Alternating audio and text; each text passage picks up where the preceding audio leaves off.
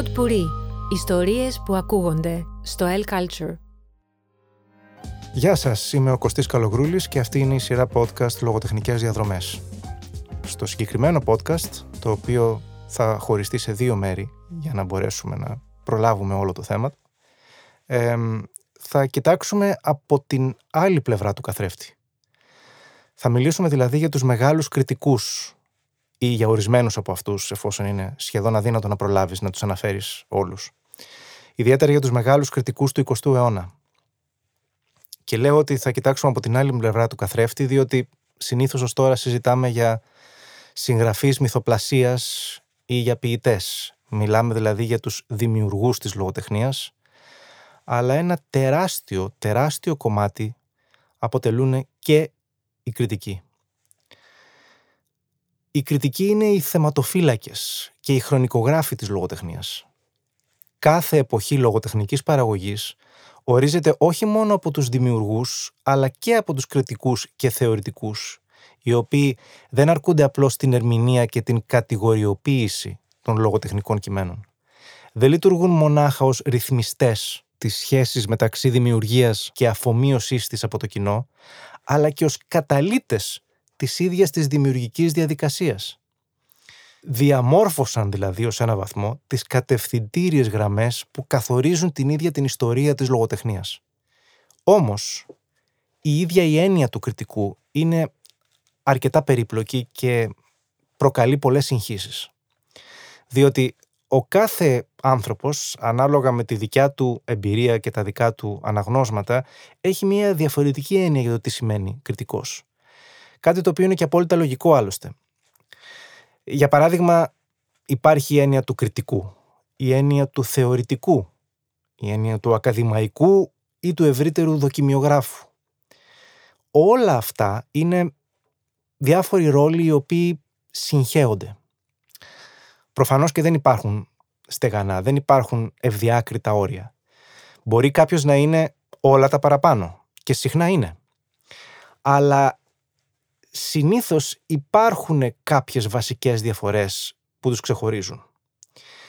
Εγώ, για παράδειγμα, στο συγκεκριμένο podcast δεν θα ήθελα να αναφερθώ στους περισσότερο θεωρητικούς και ακαδημαϊκούς ε, κριτικούς.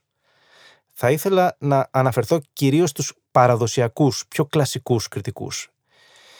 Τι σημαίνει αυτό όμως, και αν είναι δυνατό να υπάρχει ένας τέτοιος όρος; Θα μπορούσε κανείς να το ξεχωρίσει ως εξής. Ο παραδοσιακός κριτικός δεν απευθύνεται μόνο στην ακαδημαϊκή κοινότητα. Δηλαδή δεν γράφει για καθηγητές λογοτεχνίας, ερευνητές λογοτεχνίας και φοιτητές λογοτεχνίας προπτυχιακούς ή μεταπτυχιακούς. Γράφει για το ευρύ σκεπτόμενο κοινό που ασχολείται με τη λογοτεχνία. Ο παραδοσιακός κριτικός δεν διστάζει να κάνει αξιολογήσεις. Ο θεωρητικός, κάποιος δηλαδή που διαμορφώνει μια θεωρία λογοτεχνίας, πολύ συχνά τον ενδιαφέρει η στεγνή ανάλυση, που σημαίνει ότι αναλύει τα κομμάτια ενός κειμένου της δομής του στον στρουκτουραλισμό ή μεταστρουκτουραλισμό για παράδειγμα, χωρίς να ενδιαφέρεται να αξιολογήσει αυτό που αναλύει. Τον ενδιαφέρει η ανάλυση ή αυτή καθεαυτή ανάλυση και όχι η αξιολόγηση. Ο κριτικός πάντα θα αξιολογεί. Πάντα θα λέει τη γνώμη του, άσχετα αν αυτό διχάζει, άσχετα αν αυτό προκαλεί αντιπάθειες ή και συμπάθειες. Αυτό είναι και το ίδιο το ενδιαφέρον του. Χρησιμοποιεί δηλαδή την εμπειρία του και τα αισθητήρια όργανα του ώστε να προσφέρει συγκεκριμένες αξιολογήσεις. Ο κριτικός, ακόμα και όταν γράφει βιβλία δοκιμίων, δεν ενδιαφέρεται ιδιαίτερα για βιβλιογραφία, για παραπομπές η γλώσσα του δεν είναι στεγνή, ακαδημαϊκή και αποστασιοποιημένη. Τώρα, βεβαίως, όπως προείπα, είναι πολλοί κριτικοί οι οποίοι έχουν διδάξει ή έχουν κάνει μεγάλη καριέρα διδάσκοντας στο πανεπιστήμιο, έχουν συνυπάρξει ως θεωρητικοί και διαμορφωτές διαφόρων θεωριών λογοτεχνίας, οπότε βεβαίως και είναι πάρα πολύ δύσκολο να τους ξεχωρίσεις. Θα έλεγε κανείς ότι όλοι είναι λίγο απ' όλα ως ένα μικρό βαθμό. Όμως, εγώ θα δώσω παραδείγματα ανθρώπων που έχουν πολλές ιδιότητες, αλλά θα προσπαθήσω να επικεντρωθώ στην πιο παραδοσιακή έννοια του κριτικού. Και από πού πηγάζει αυτή η προβεβλημένη, ειδικά τον 20ο αιώνα και τον 21ο αιώνα, έννοια του κριτικού; Πολλοί υπήρξαν σπουδαίοι κριτικοί που διαμόρφωσαν αυτό που αποκαλούμε κριτική.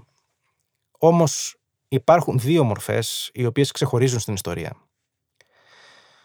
Ο περίφημος Σάμιουελ Τζόνσον τον 17ο αιώνα και ο εξίσου περίφημος Σεν Μπεύ, ο Γάλλος κριτικός του 19ου αιώνα, θεωρούνται ως ένα μεγάλο βαθμό οι θεμελιωτές, οι πατριάρχες της αγγλικής και γαλλικής κριτικής αντίστοιχα. Ιδιαίτερα ο Σάμιουελ Τζόνσον είναι μέχρι σήμερα μια μυθική φιγούρα. Πάρα πολλοί σπουδαίοι κριτικοί του 20ου αιώνα έχουν προσπαθήσει να του μοιάσουν ή έχουν προσπαθήσει να ακολουθήσουν το δικό του παράδειγμα.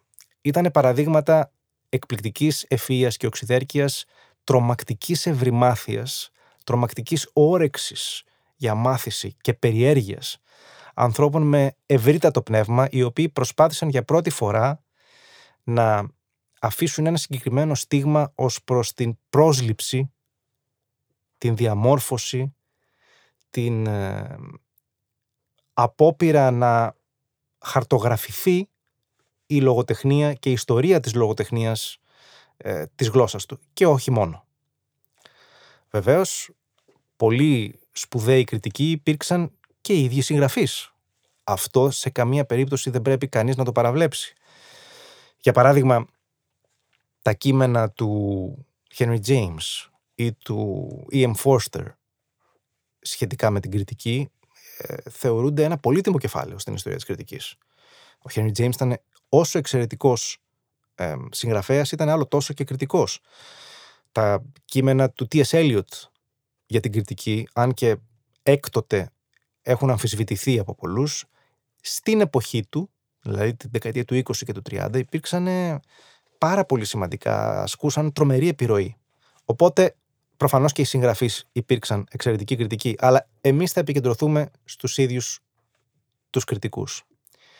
Και θα κλείσω το πρώτο μέρος του podcast αναφερόμενος σε δύο εντελώς διαφορετικά παραδείγματα για να δείξω το πόσο μπορεί να διαφέρουν μεταξύ τους οι ρόλοι. Θα μιλήσω για δύο από τους μεγάλους κριτικούς που ήκμασαν προπολεμικά. Για να, αφιερωθώ, για να αφιερωθώ στο δεύτερο μέρος του podcast στους μεταπολεμικούς και πιο σύγχρονους μεγάλους κριτικούς. Ας ξεκινήσω λοιπόν από τον Edmund Wilson, τον μεγάλο Αμερικανό κριτικό, που είναι το σύμβολο του κριτικού λογοτεχνίας για σχεδόν μισό αιώνα στις Ηνωμένες Πολιτείες, από τη δεκαετία του 1920 μέχρι και τη δεκαετία του 1960. Ήταν αυτό που λέμε ο ορισμός του κριτικού που περιμένεις να δεις τι έχει γράψει κάθε εβδομάδα. Εκτός το ότι έγραψε βιβλία δοκιμίων, ήταν ο άνθρωπος που όλοι διάβαζαν σε μία περίοδο. Ήταν ο άνθρωπος που διαμόρφωσε σε μεγάλο βαθμό στο αναγνωστικό κοινό των Ηνωμένων Πολιτειών την αγάπη για τους μεγάλους μοντερνιστές συγγραφείς. Είτε αυτή ήταν ο Τζόις και ο Προύστ από την Ευρώπη, είτε ήταν ο William Faulkner ή ο Hemingway ή ο Ντοσπάσος στις Ηνωμένες Πολιτείες. Ήταν ο άνθρωπος που έθεσε τα θεμέλια για το Library of America, την περίφημη συλλογή των σπουδαίων έργων αμερικάνικης σκέψης και λογοτεχνίας, που ξεκίνησε μετά το θάνατό του, αλλά ήταν κάτι το οποίο προσπαθούσε για πάρα πολλά χρόνια να δημιουργήσει ο ίδιος. Ήταν ένας σπουδαίος αρθογράφος για το Vanity Fair, το New Yorker, άνθρωπος πολύγλωσσος ο οποίος μιλούσε και γαλλικά και ρώσικα, είχε εισάγει συγγραφείς όπως ο Πούσκιν στο αμερικάνικο κοινό, είχε εισάγει την φροηδική ψυχανάλυση ως εργαλείο λογοτεχνικής κριτικής και ανάλυσης, είχε φλερτάρει και με τον κομμουνισμό σε κάποια περίοδο έχοντας ταξιδέψει στη Ρωσία, αλλά προφανώς διέκοψε τις όποιες επαφές του αργότερα όσο μεγάλωνε, είναι το σύμβολο του παραδοσιακού κριτικού. Από την άλλη πλευρά, περίπου την ίδια περίοδο, από τα τέλη της δεκαετίας του 20 μέχρι το 1940, όπου τραγικά αυτοκτόνησε στο Παρίσι, έχουμε τον Βάλτερ Μπένιαμιν, ένα εντελώς διαφορετικό είδος κριτικού. Ο Μπένιαμιν ήταν ένας άνθρωπος γεμάτος αντιφάσεις. Επηρεασμένος από το μαρξισμό, πάρα πολύ έντονα, αλλά και από ένα είδος μυστικισμού, με πολλαπλά ενδιαφέροντα. Ενδιαφέροντα στην κοινωνιολογία, την φιλοσοφία, την πολιτική, την ιστορία τέχνης, την φωτογραφία, την αστική ανάπτυξη, όπως βεβαίως και την λογοτεχνία. Οπότε ο, ο Μπένιαμιν ήταν αυτό που λέμε ένας πολιτισμικός κριτικός.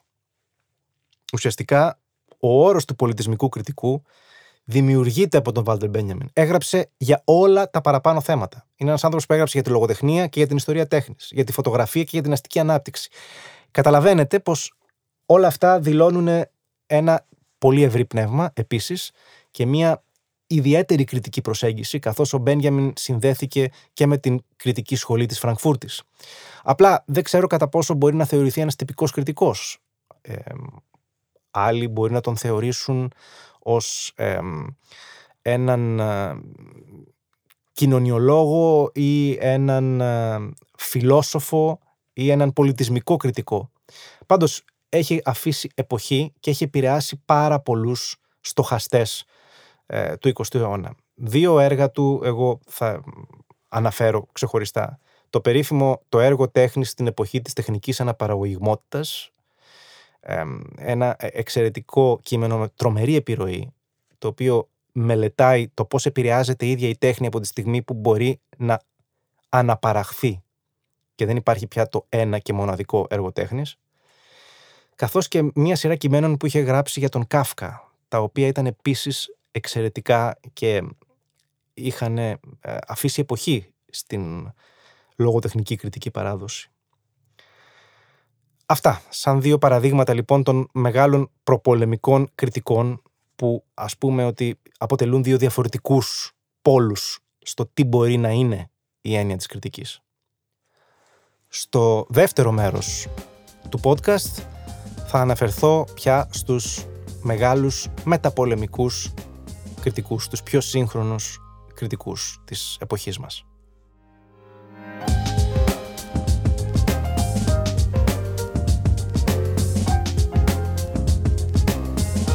Pod Puri. Ιστορίες που ακούγονται στο L Culture.